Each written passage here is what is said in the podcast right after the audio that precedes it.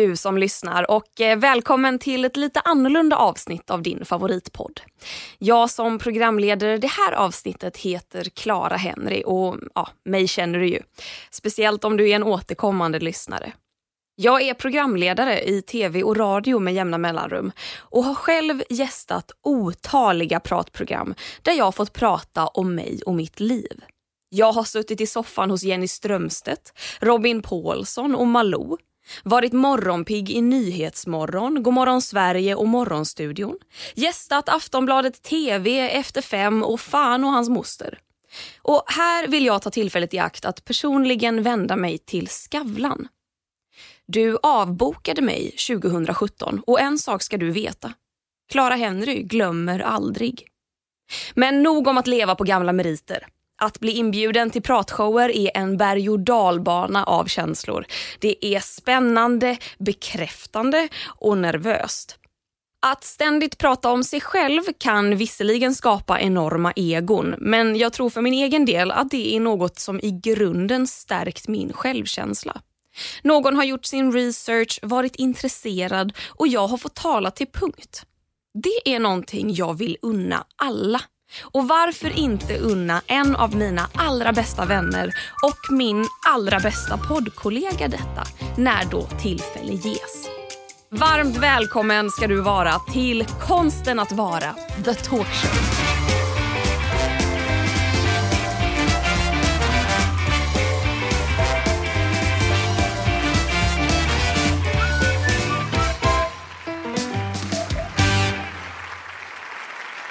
Tack, tack, tack ska ni ha. Tack så mycket. Dagens gäst är någon som ni kära lyssnare känner väl. Vi introducerar honom med en klassisk inforuta.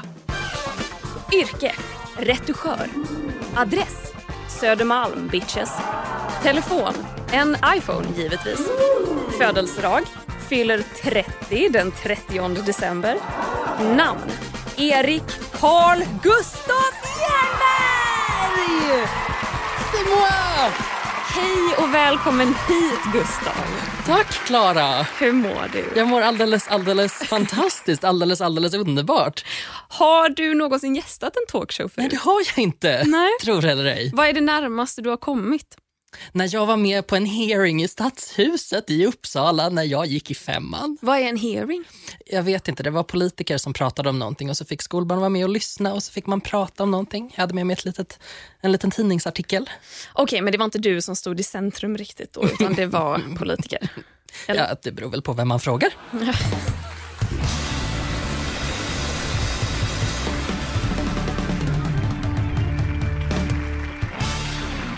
Den här eh, trekvarten kommer vi ju att ägna åt dig, ditt liv, dina åsikter, känslor, bravader.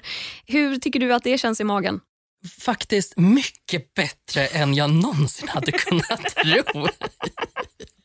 Det känns jättebra. Det ska ju nämnas också att när du steg in i, det här, i den här studion idag så visste du inte vad som skulle hända. Utan det var ett brett leende som spred sig på dina läppar när du hörde våran intromelodi. Ja, precis. Jag hade ju verkligen ingen aning om vad du skulle komma med efter, efter förra veckans avsnitt. Men, Eh. men du blir glad. Jag blev jätteglad. Det här är så kul. Okej, men vad tycker du egentligen om att prata om dig själv i olika sammanhang? Det kan vara liksom arbetsintervju som på fest när man ska småprata i ett kök. Jag kan älska det. Mm. Jag kan verkligen, verkligen njuta av det när jag känner att jag nailar det. Och så ibland blir jag lite blyg. Och då, då tycker jag att det blir obekvämt. Men, Mm. men säg kanske 80-20 någonting. 80, då, då gillar jag det. Vad är det som gör dig blyg då? Jag tror att det beror lite grann på, på vad det är för folk som är i närheten kanske och lite dagsform. Lite sådär om man kommer åt, om jag har, du vet man har lite historier inövade. Och om jag har dem väl smorda i huvudet så att jag bara kan plocka fram dem, då går det jättebra. Men om jag känner mig lite vilse, då går det sådär. Ja, vi får se hur det går idag då. Vi kommer att prata mycket mer om dig Gustav såklart. Men först ska vi faktiskt spola tillbaka tiden några decennier. Så vi rullar bandet. Vi befinner oss på en dansbana, en loge, i Österbybruk i norra Uppland. På scen står ett band av riksspelmän.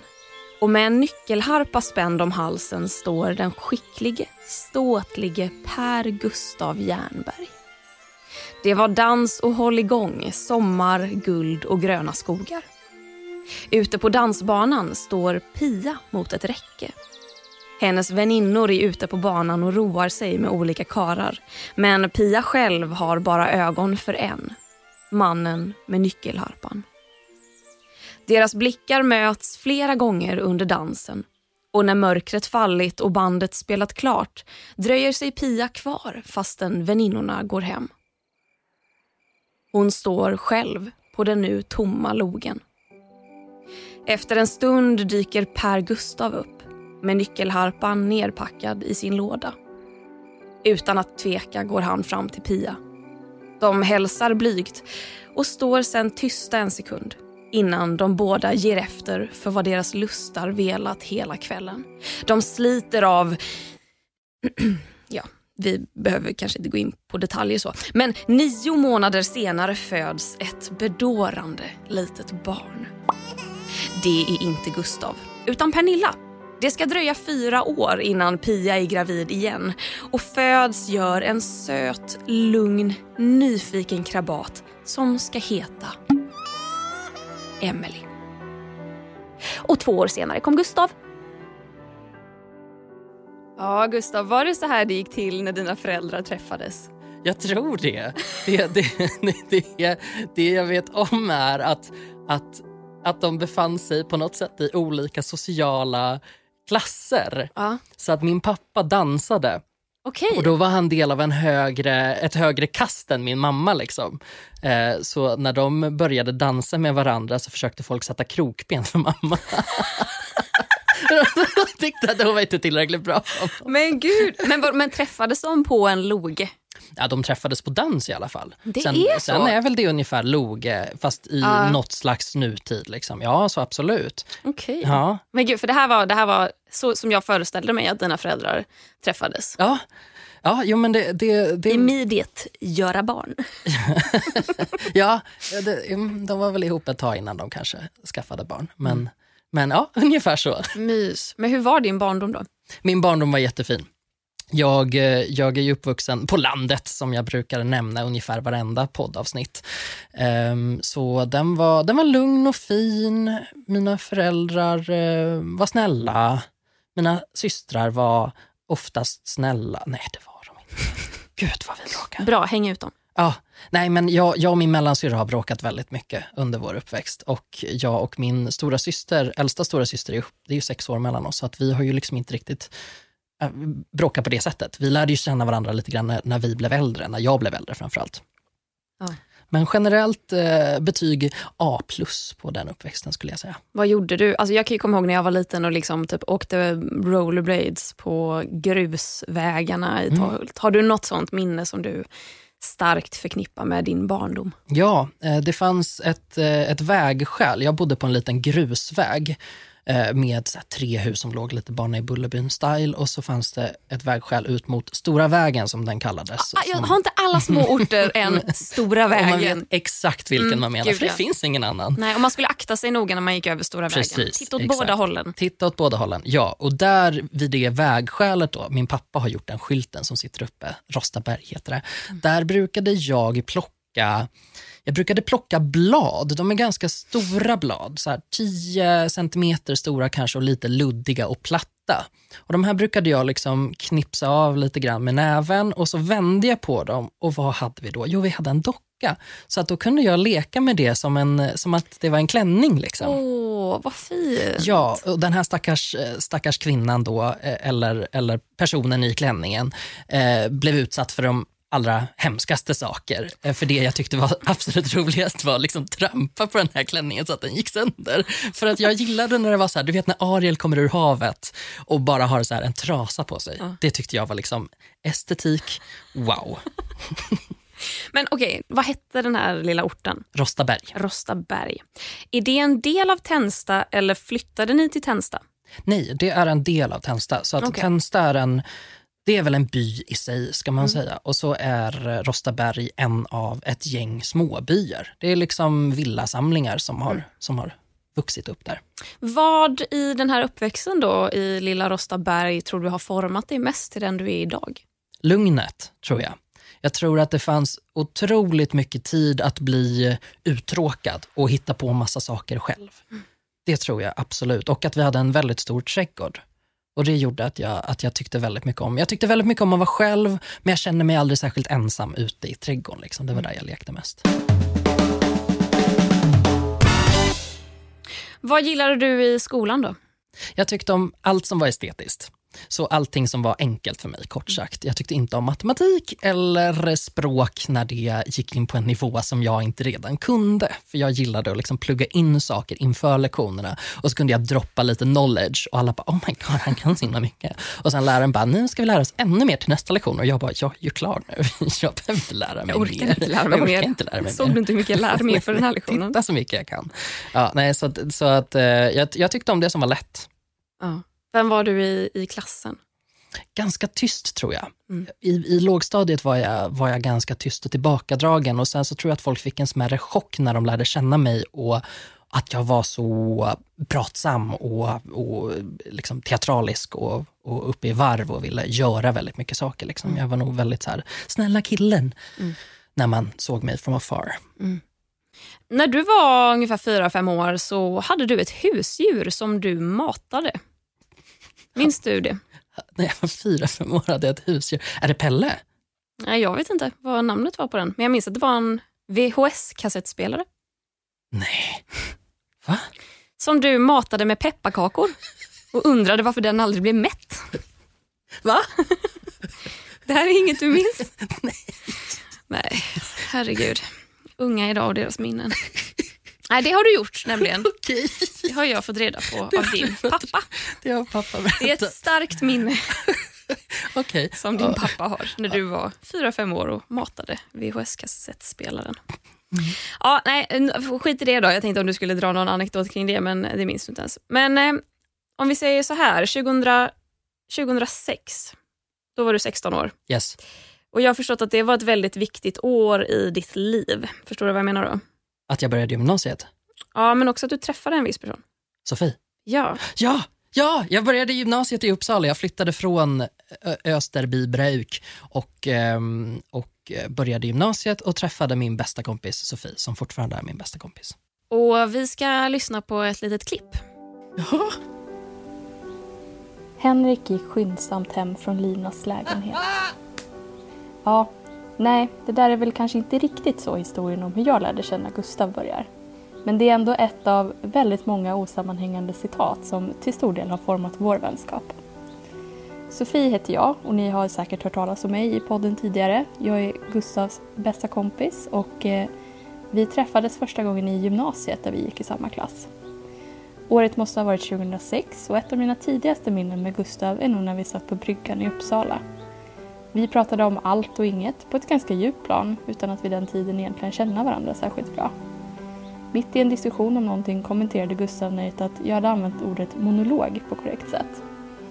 Och jag vet kanske inte riktigt vad vi tyckte att vi hade lagt ribban för våra blivande kompisar i gymnasiet men eh, där och då insåg i alla fall jag att det här kunde bli något stort. Och så blev det. Ja, vem är den här Sofie som vi har hört så mycket om i podden? Sofie är min bästis. Hon är, oh, hon, är, hon är bara snäll och fin och förstående och alltså 110-procentig cheerleader hela tiden. Det, det, det är liksom mitt favoritdrag med henne och vår relation, liksom, att vi är varandras största fans. Att om jag säger att jag har en idé och jag ska göra på det här sättet, då säger hon oh my god, det är det bästa jag någonsin hört, det är klart du ska göra så. Och sen fem minuter senare säger jag att nej men gud, jag ska göra precis tvärtom. Och hon bara ja, det var exakt det jag tänkte. ja, spring åt det hållet istället. Men jag tänker man behöver båda typerna av vänner. Man behöver de som är de rationella som bara stopp, broms, har du tänkt igenom det här? Och sen behöver man den som står och bara hoppa! Ja, precis. Så att hon, hon, har, hon har en del av det rationella också, men det är inte det vi, liksom, det är inte det vi, vi eh, eldar på varandra att få mer av, liksom, utan den kommer lite naturligt. Men det här är ju det vi verkligen lever på. Vad, vad, vad var det som sades där i början? Henrik gick skyndsamt. Jag har redan glömt vad det var. Henrik gick skyndsamt hem från Linas lägenhet, vill jag minnas Ja, att det var. Vad betyder det? Vi läste, eh, vi läste ämnet litterär gestaltning, tror jag att det var. Och då fick vi uppgift att vi skulle skriva korta noveller om saker. Mm. Och jag skrev så här Gossip Girl, Gracie Moyes om Henrik af Silver och, och byggde någon slags otrevligt universum. Eh, Sofie har ett eh, minne med dig Gustav som hon gärna vill dela med sig av. Så jag tycker vi lyssnar på det. Året var 2008. Starbucks var fortfarande exotiskt och Alicia Keys Empire State of Mind var det enda som spelades på radio. Våra tonårssinnen var starkt influerade av Sex and the City och Gossip Girl. Och till slut hände det. Vi skulle till New York. Det var en resa med skolan och ambitionen var lärorika studiebesök och mycket sightseeing. Vår ambition, förutom att klara muntliga nationella proven i Central Park, var att shoppa. Mycket. Vi bodde på ett hostel i Chelsea med perfekt läge för att springa runt på massa affärer när vi hade fritid. Och en specifik kväll gjorde vi just det. Vi hade förlustat oss i flera timmar på typ Macy's när vi insåg att vi hade ju en tid att passa. Jag och Gustav småsprang hemåt när vi på en trottoar under någon slags byggnadsställning såg en man rakt av stå och byta om mitt på trottoaren. Lite förvirrade ville vi ändå vara världsvana och tänkte att det kanske är vanligt att folk gör så här. Så vi gick helt enkelt förbi, dock ganska snabbt. Men precis när vi passerar den här mannen tittar han på oss med sinnessjuka ögon och väser fram att han har en bomb. Och det var ju såklart jätteobehagligt. Men det värsta i den här historien är ändå blickarna som vi visste att vi skulle få från våra lärare när vi kom fram nästan en timme sena. Så vi ökade takten ännu mer. Och mycket riktigt, när vi kom fram stod de utanför hostelet, armarna i kors och med blickar som kunde döda. Efter många och långa ursäkter så tror jag att det som till slut räddade oss var att Gustav drog till med en glutenrelaterad historia som anledning till att vi blev sena. Så slutet gott, allting gott. Så jag är så sjukt glad över att ha fått dela den här resan med min allra bästa älskade vän i hela världen. Det finns ingen annan som i en av världens största städer skulle kunna rädda oss undan bombhot med hjälp av sin glutenintolerans. Och för det, bland annat Gustav, är du bäst. Fan vad fint. Det var, eh, när jag pratade med Sofie om det här, det, det, var väldigt luddigt och jag var bara, men vad hade han en bomb? Och Sofie bara, nej jag tror inte det. Hon fick det att låta som att ni bara, okej, Okej. hej då. Ja. Nej, vi visste ju inte, vi var ju livrädda, vi sprang ju därifrån. Ja. Så vi, vi, vi, någonstans i våra 17-åriga huvuden så trodde vi väl att han kan ju ha en bomb. Mm. Vad skulle du säga att Sofie betyder för dig? Sofie betyder... Eh, jag vill, inte, jag vill inte säga mitt allt, för det låter så jävla äckligt. Men hon har varit ett, um, en, en trygg hamn, är första som kommer till mig. Um, om, man, om man känner till lite om mig så vet man att jag har en del ångestproblematik. man skulle kunna säga att jag har brandat mig som gaddens ansikte utåt. Och Sofie har alltid varit en, eh, en, en trygghet sen jag träffade henne. Sen, sen första gången vi pratade med varandra så har jag alltid vetat att hon finns där. Mm. Och det är det det är så otroligt sällsynt i mitt liv eftersom jag har spenderat så mycket tid med att vara osäker på mig själv och andra. Så, så hon, hon betyder otroligt, otroligt, otroligt mycket för mig. Vi ska få höra en, en sista liten hälsning från Sofie. Om jag skulle försöka beskriva vad du betyder för mig, Gustav, kommer jag nog närmast genom att säga att mitt liv utan dig vore som ett vakuum utan luft. Jag är så oerhört glad över att du finns i mitt liv och också stolt över den förebild som du kommer vara för mitt barn. Jag älskar dig, you big bitch.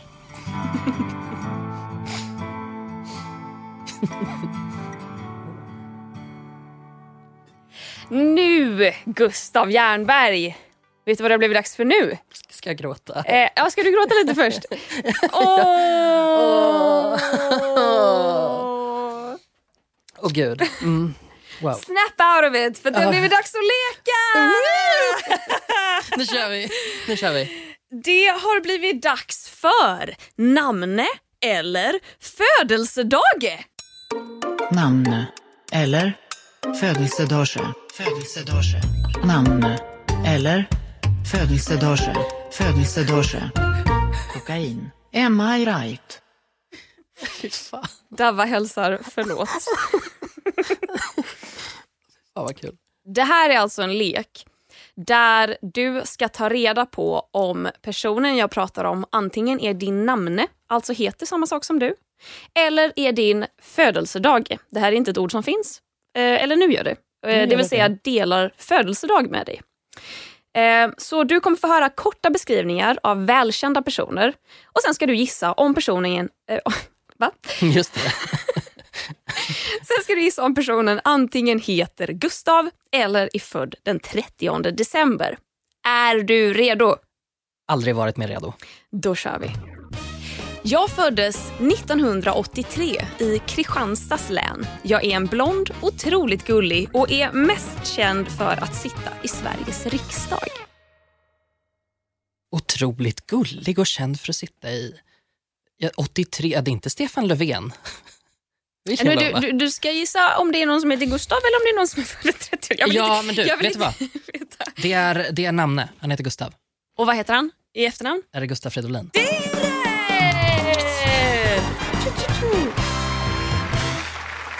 Okej, nummer två. Jag är världskänd artist som bland annat sjunger låten som förmodligen mest förknippas med en väldigt porrig, erotisk, romantisk dramafilm från 2015. Jag är en... Världskänd artist. Men då är det födelsedagen. Ja, såklart. Med den Love, Love Me. me like you do. Ja, jag bara, finns det några världsstjärnor som heter Gustav? Nej, det gör det inte. Okej, nummer tre. Jag är skitbra på golf och delar typ efternamn med en i Harry Potter. Namne? Tror du att du vet vem det är? Nej, Nej. Det är fel. det är fel. Det är Tiger Woods.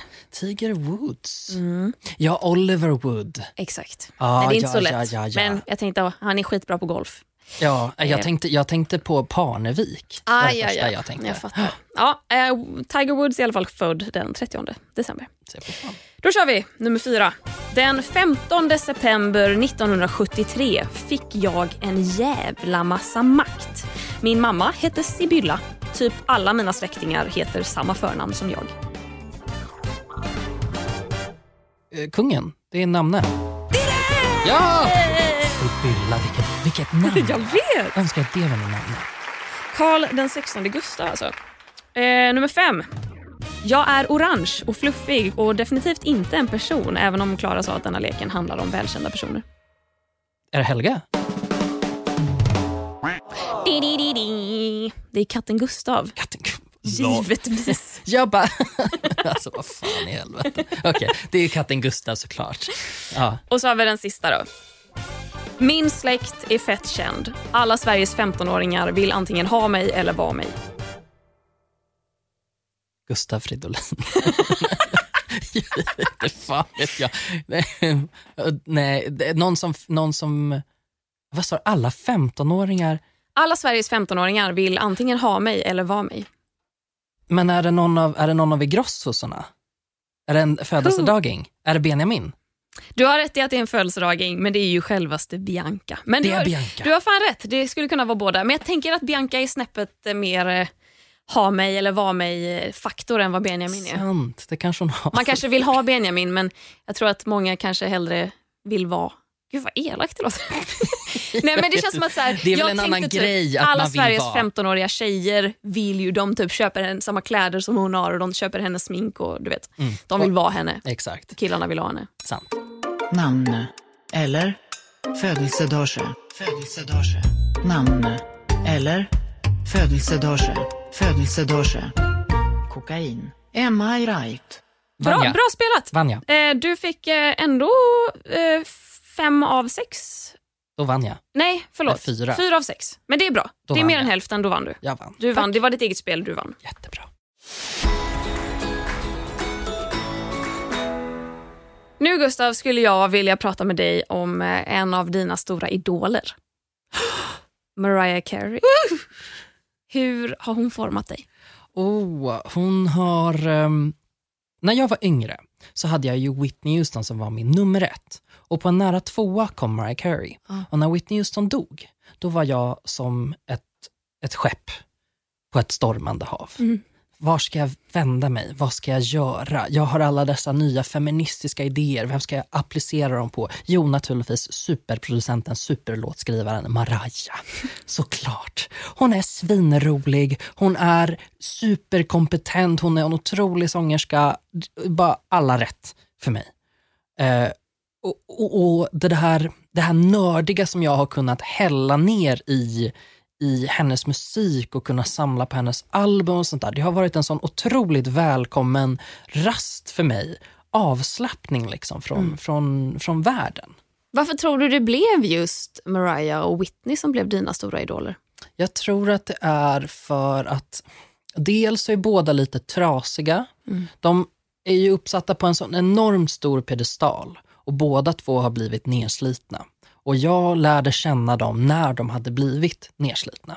Och det tror jag var så himla viktigt för mig att ha, att ha dem och, och känna att jag eh, behövde stå upp för dem på något sätt. För att jag tyckte att de var så viktiga och så bra.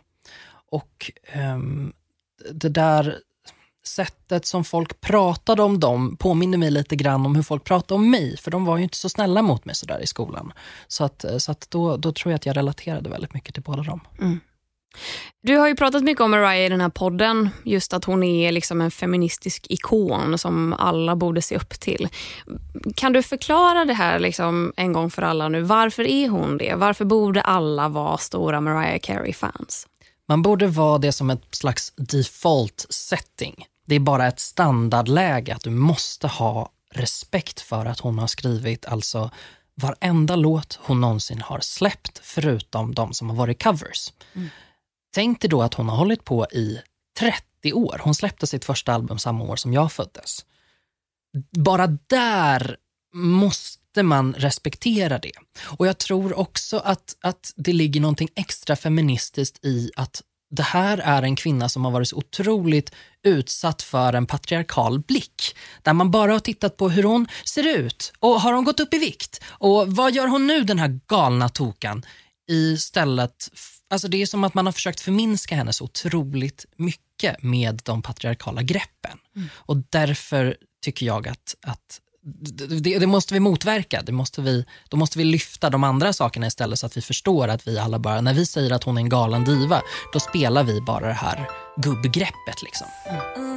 Vilken är den bästa Mariah Carey-låten? We belong together.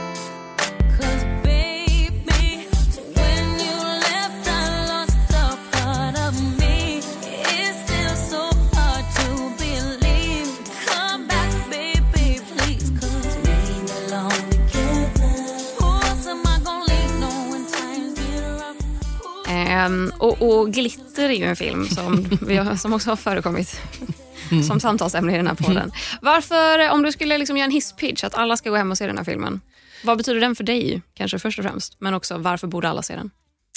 Ja, frågan är väl, ska folk verkligen se den? Ja, givetvis. Jag har försökt, men jag Ja. hittade bara en dålig videolänk som Ja. visade mig den i 180 pixlar. Det är ganska många som säger att de har försökt men då har de bara slutat titta för att den är ganska jobbig att titta på. Det är ju inte den bästa filmen som finns. Men det som faktiskt gör den värd, tycker jag, är att albumet som hör till är jättebra.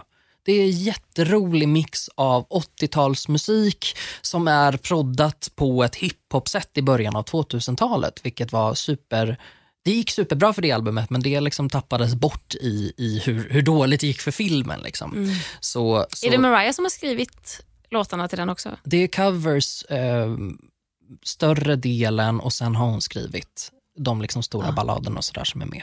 Proddar hon också?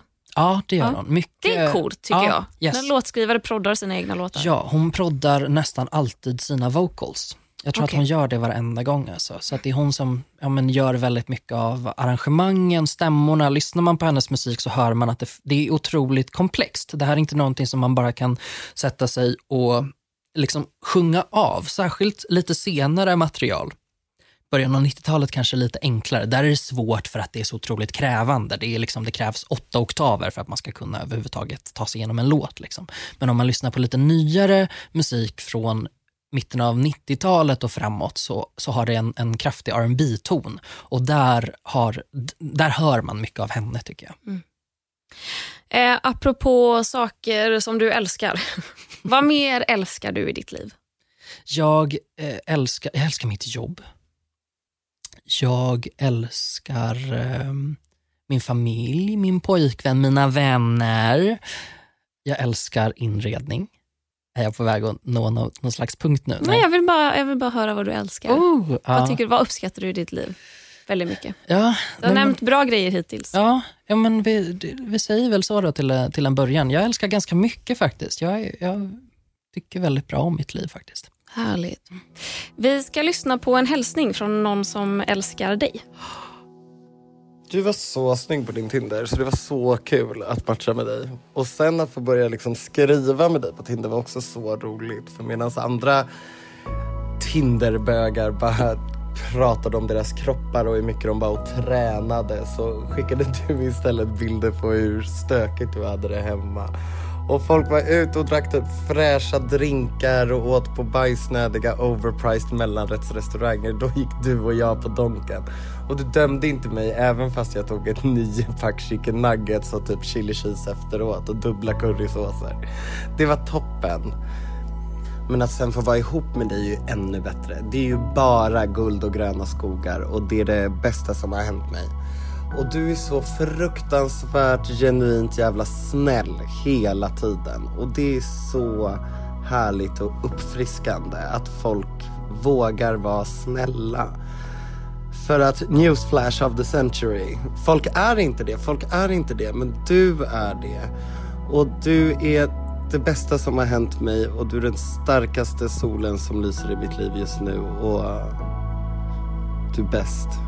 Puss lilla bebis, puss puss puss puss puss. Sa jag Albin? Ja, du sa, du sa din pojkvän. Det var första tanken. Jag bara, fan sa jag? Det gjorde du. Jag bara stoppade det inte. Gud vad fint. Det var jättefint. Berätta hur du och Albin träffades. Eller vill du det förresten? Ja, gud ja. ja. ja Nej, men jag tänker podd... eh, Ja. Ja, nej, det är lugnt. Eh, nej, men jag, jag och Albin, eh, eh, vi matchade på Tinder, som han sa. Och hela vår konversation och vår kommunikation byggde så himla mycket på... En av de första sakerna jag frågade honom var bara så här, vad är din sämsta sida? Kan inte du berätta lite om vad som inte är så himla nice med dig? och, eh, och han bara, åh, det här blev jobbigt. Ja, ja, vi kör väl liksom. Eh, och sen så, så träffades vi på, på en första, första dejt. Och jag hade med mig en bok som skulle få mig att se smart ut, som jag satt och läste i när han kom. och sen så, sen så skulle vi ta en kaffe. Och det blev liksom kaos inne hos den här stackars människan i kassan som skulle försöka liksom hantera våra, våra kaffeordrar. Det gick liksom inte alls bra. Och, och jag försökte dra till med något roligt. Att jag så här, typ, det är nog bäst om jag tar det här för att jag tjänar bättre än du. Det är alltså en av topp Alltså det är en av de fem första sakerna jag säger till honom. Och jag tycker att jag, jag, tycker att jag är så jävla rolig. Och som tur är så tyckte han också det. Det kan ju falla så jävla fel. Alltså. Ja, fy fan i helvete. Men det är ju någonting som, ehm, som har fått mycket, eh, eller snarare genererat mycket typ hejarop och fina mejl just att du är så öppen med liksom olika saker i ditt, i ditt liv, bland annat då din sexualitet.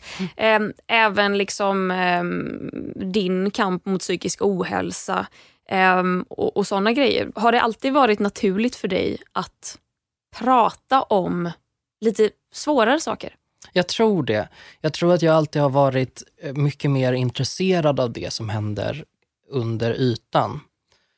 Och det är alltid det som jag har tyckt om att höra om andra människor. Jag vet inte om det är att jag liksom har sökt, sökt efter något slags, någonting som liknar mig. Liksom jag har haft ganska mycket mörker i mig sedan jag var ganska liten. My- Jättemycket glädje också, så jag har varit väldigt glad. Så jag tycker ju om väldigt mycket saker. Det är ju mer att jag har varit liksom lite, lite lagd åt det hållet, so to speak. Så det har i alla fall blivit lättare de senaste, ja men sen efter liksom 20 och framförallt efter 25 så, så tyckte jag att det blev också mycket viktigare för mig. Att det blev en viktig del av mig och, och jag märkte att det här är ett sätt som jag kan ehm, få kontakt med människor. Att folk vill prata med mig. Folk har haft, ehm, de har känt sig bekväma att säga saker till mig. Eh, och det, ja, det har känts jättebra faktiskt att känna att det är så många som har sagt, eh, både, men som du säger, som har mejlat podden liksom, och som, som har sagt till mig eh, på riktigt, liksom, när vi, de, de lyssnar absolut inte på podden utan så bara kompisar, liksom, att de har sagt att det betyder mycket för dem att kunna prata om sådana saker med någon. Minns du när du för första gången förstod att du led av ångest slash depression? Mm, när jag, eh, det började smyga sig på i gymnasiet och det är lite grann som när jag, när jag kom på att jag var bög. Det, då låg det lite som ett ord som man har på tungan men man får inte riktigt fram det fram till den dagen jag liksom äntligen sa det och till och med då fortsatte det att jag fortfarande inte riktigt fattade. Och så kändes det med, med, med ohälsan också. Jag tror att jag dels tänkte att det här var någon slags normalläge, att det här är bara som man är eller så här är man inte och det är inte liksom en sjukdom som man drabbas av på det sättet. Så när jag, jag kan komma ihåg när jag var väldigt liten att jag blev väldigt ledsen över saker um, som andra inte blev ledsna över. Att, att uh, det kunde vara viss musik som, som drabbade mig hårdare än annat. Det kunde vara um, jag, var alltid, jag blev alltid väldigt ledsen av, när jag blev glad. Så att det blev, jag blev jätteglad och så var jag kanske på en sån där, ja men om mina föräldrar var ute och dansade och man var med liksom, och i slutet av kvällen så blev jag alltid väldigt ledsen. Och då var det liksom som att det hade varit så mycket folk där och så mycket rörelse och, så, och, så, och det gjorde att jag blev ledsen. Så att, det- var redan när jag var ganska liten. Och när jag var kanske runt 10-11 och vi var iväg på simläger och sådär, då kunde jag liksom gå iväg helt själv och känna mig jätte, jätte ensam. Så att det var då jag började dra mig undan. Liksom. För är det en sak med, med depression som, som det orsakar är ju att man väldigt gärna isolerar sig. Um, och det började jag göra redan då. Sen när jag var 19-20 så började det slå till liksom ordentligt och då började det påverka livet på det sättet att ah, det var svårt att, svårt att liksom fungera som vanligt. Då. Vad skulle du liksom önska att folk generellt visste om ångest depression som själva inte lider av det? Jag tänker väl så här att jag tror inte att man behöver söka förståelse. Jag tror däremot att man, som med så mycket annat i dagens samhälle, behöver ha respekt och lyssna när någon berättar för en. Och om, om man lyckas göra det, då har man nog kommit ganska långt. För att det går inte att förstå. Jag har slutat avkräva folk att de ska förstå hur jag mår, för att jag har förstått att sättet jag mår på inte är normalt, missförstå mig rätt. Liksom. Det är inte så det ska kännas. Det kan kännas så i perioder, men har det gått över en viss tidsperiod, då ska det inte kännas så längre. Då är du deprimerad. Liksom. Um, så är det någonting som, ja nej, jag tror, jag tror det. Lyssna. Lyssna på folk som pratar, som vet, vet vad de pratar om och så försöker du, försöker du tro på det. Och Finns det någonting du skulle vilja säga, jag tänker både till de som lyssnar som kanske själva har det väldigt jobbigt med ångest eller kanske till ditt yngre jag. Alltså vad, Finns det någonting du skulle vilja bara hälsa eller meddela eller säga? För mig, till mig själv skulle jag nog vilja säga Gustav, det går att fixa. Det vet inte jag om det går att applicera på alla. Ehm, men jag tror att det går att applicera på väldigt många. Ehm, så att det löser sig. Det är på riktigt. Det känns verkligen sådär jobbigt. Men det går att, att ordna. Jag skulle bara vilja säga åt alla att söka hjälp tills du får hjälp. Det är det absolut svåraste skulle jag säga. För jag tycker att vi har ett sjuk, sjukvårdssystem som, som motarbetar en aktivt när man försöker eh, ta hjälp. Jag har haft otroligt mycket lättare att söka hjälp när jag har mått bättre än när jag har mått riktigt, riktigt dåligt. Då, då, har, då har ingenting hänt. Så att man måste liksom, man får inte ge sig. Eh, det tror jag. Ge det inte. På igen bara. Ni är många, Mm. det, man är inte ensam. Exakt. Eh, många som lyssnar på den här podden har ju alltså, hört av sig till oss och berättat att de gillar att lyssna på oss just för att vi är ärliga och ganska roa även när vi inte mår toppen. Och eh, några av de som lyssnar har faktiskt någonting de vill säga till dig Gustav. Hej Gustav! Emma heter jag, är 22 år gammal och kommer från Göteborg och jag älskar att lyssna på er podd. Eh, jag är så glad att du är så öppen med din sexualitet. Det hjälper mig så otroligt mycket som nyexad flata att eh, våga vara öppen. Och jag är så glad att du alltid är öppen om allting och alltid bara är dig själv. Man känner sig så välkomnad och det känns så varmt och man blir så glad av att lyssna på din röst. Du är helt jävla fantastisk. Tack Gustav! Hej Gustav, jag heter Kasper och är snart 16 år. Jag tycker att du är så fantastisk för att du alltid har sån energi, även när du kanske inte har de bästa dagarna. Sen kan vi snacka om hur otroligt stort ditt vokabulär är. Det kan vara bland det bredaste jag någonsin hört. Ända sedan jag började lyssna på er har jag lärt mig så många ord. Såsom herpetologi, läran om groddjur och kräldjur. Du verkar som en väldigt härlig person och jag hoppas att vi kan träffas någon gång. Hej då! Hej Gustav! Mitt namn är Nora, jag är 15 år och lyssnar nästan vardagligen på podden. Redan vid första avsnittet fick jag och många andra ett väldigt gott intryck av dig. Jag hejdade mig från att lyssna på podden i kollektivtrafiken för vi alla vet att det är omöjligt att inte få en fnissattack på grund av ditt extremt smittsamma skratt. Ditt sätt att formulera det på får en nästan att ramla av stolen. Du sätter ord på så mycket och du har fått mig att vara stolt över att vara homosexuell. Jag beundrar dig något enormt. Tack Gustav! Hej Gustav, Ja, det heter jag och jag är 15 år gammal och lyssnar på din och Klaras podd. Någonting som jag tycker är väldigt härligt med dig är att man får uppfattningen att du är en väldigt bra lyssnare och att du sen kan, kan ge bra råd. Eh, även att du, du vet när du ska ge de bra råden och när det kanske, kanske är så att man ska låta bli. Gud. Jag är helt förstörd. Åh oh, gud, alltså you came back with a vengeance. Alltså jag kan ju inte lyssna på det här utan att, att böla. Och jag har lyssnat på det här flera gånger. Det, det är liksom... Nej. Det är för fint på något Ja, sätt. nej, det, det, det är magiskt faktiskt. Det, det, um, det har hjälpt mig så himla mycket att sitta och prata med dig. Och, och, och faktiskt det här att folk... Att reaktionerna som, som jag har fått har varit så odelat positiva. Det är så jävla häftigt liksom. När man, när man så här, på något sätt pratar om ett, om ett ämne som inte är populärt liksom, på det sättet. Det är, inte, det är inte så jävla roligt. Det är liksom ingenting som, som går att liksom kommersialisera riktigt på det sättet. När man pratar om det på riktigt, det, det går ju naturligtvis att göra som med alla andra ämnen. Liksom, men, eh, det, det, det betyder väldigt mycket för mig faktiskt att, att veta att, att det har blivit något bra av, av att Mm. prata om det.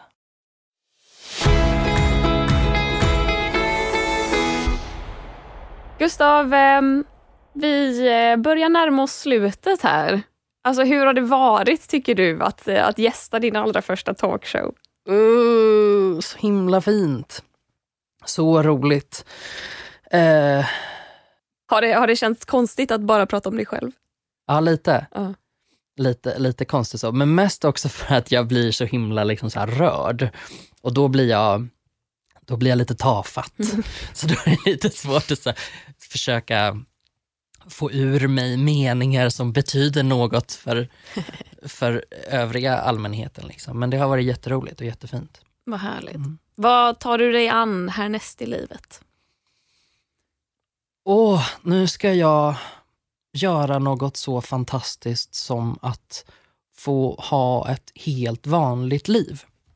När jag började gå i terapi, framförallt för två år sedan, men, men, men liksom på en ny nivå då nu i våras, så har de försöker ju alltid så manage expectations på något sätt. Att de är så här, ja men om du nu sitter och gråter varenda dag, då kanske vårt mål ska vara att du gråter 70% av dagarna och är liksom så glad 30% av dagarna. Så vi måste lägga, lägga målet på något sätt ehm, där det är nåbart. Baby steps. Baby steps. Ehm, och jag har haft en sån desperat önskan att få vara helt vanlig. Och nu kommer jag gråta ännu mer, men så här. Jag ville bara kunna gå upp ur sängen och ta med mig soporna ut. För jag har inte kunnat det. Uh. och nu kan jag det. Så att jag kan ta ut mina sopor. och det, är- det är verkligen det jag har bett om. Att, att jag vill bara ha en vanlig... Jag vill bara kunna laga mat och kunna gå och umgås med folk och inte hata mig själv efteråt. Jag har liksom... Få ha det lite lugnt inombords och, och orka ha ett vanligt, vanligt, vanligt, vanligt, vanligt liv. Och det ska jag ta mig an nu och det håller jag på att ta mig an och det känns så fantastiskt himla bra faktiskt. Att, att orka det och, och kunna se allt det här som jag är glad för. För det var väldigt länge sedan jag gjorde det. Så, att, så det tar jag mig an. Jag är jättenöjd med precis som det ser ut just nu. Så att jag vill bara att det ska fortsätta. Jag har eh, en sista fråga till dig. Vad har varit ditt moment of the week? Fan. Åh gud. Ehm. Ja, men jag vet inte, jag blev, jag blev så chockad av, av Sofie. Att hon har skickat in? Ja, jag blev så, jag blev, så det, det blev liksom så här... Ja, men du byggde upp det väldigt snyggt där, så att det som knuffar mig riktigt över... över ja, men det, det är bara att, att, ehm, ja, men det är att, att ni har lagt så mycket tid. På det här? Ja. Mm. Att, jag menar att eh, det, det kan jag plocka från varenda liten del av det här. Liksom. Mm. Att, att, att du har suttit och pratat in det här och att, och att Albin var med och Sofie och ni som, eh, ni som lyssnar också. Är det för brett? Är det för Nej, det är generaliserande? jättefint. Det är perfekt. Det, Mm. det är ditt moment. Det är mitt moment. Har du, har du något moment? Nej, eftersom du inte gav ett moment i eh, mitt avsnitt så tänker jag att eh, jag säger kära lyssnare, det var faktiskt allt för idag. Ni kan ju alltid höra det här avsnittet igen när ni vill på till exempel Spotify eller I Like Radio. Och vill ni nå redaktionen här på Konsten att vara så är mejladressen hej konstenattvara.se. Jag heter Clara Henry och jag vill säga tack till Sofie, Albin och alla fina, fina lyssnare som har skickat in hälsningar. Jag fick in mycket mer än vad som hade kunnat klippas med och du ska få höra allihopa Gustav, jag lovar. Um, och så vill jag tacka fantastiska David Dava Persson som har klippt och ljudlagt detta avsnitt. Jävla legend är du. Och slutligen, tack Gustav. Uh, nu kommer jag börja gråta igen. Tack Klara, det här var så himla, himla, himla fint. Jätte, jättefint. Tack så jättemycket. Det var så lite. Vi hörs igen nästa vecka. Det gör vi. Hej då! Hej då.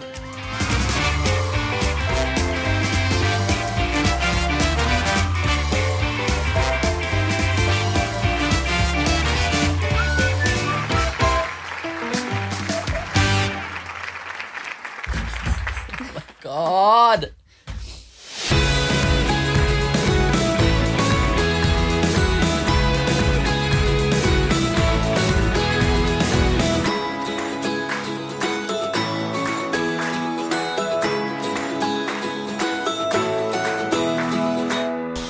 Produceras av I Like Radio. I like radio. Nu startar fotbollsfesten på Circle K. Testa våra nya french hotdogs och dressingar med smak av hela fotbolls-Europa. Italiensk parmesan, nederländsk ostdressing och engelsk sour cream and bacon. Just nu köper du en för 35, två för 59 eller fyra för 99.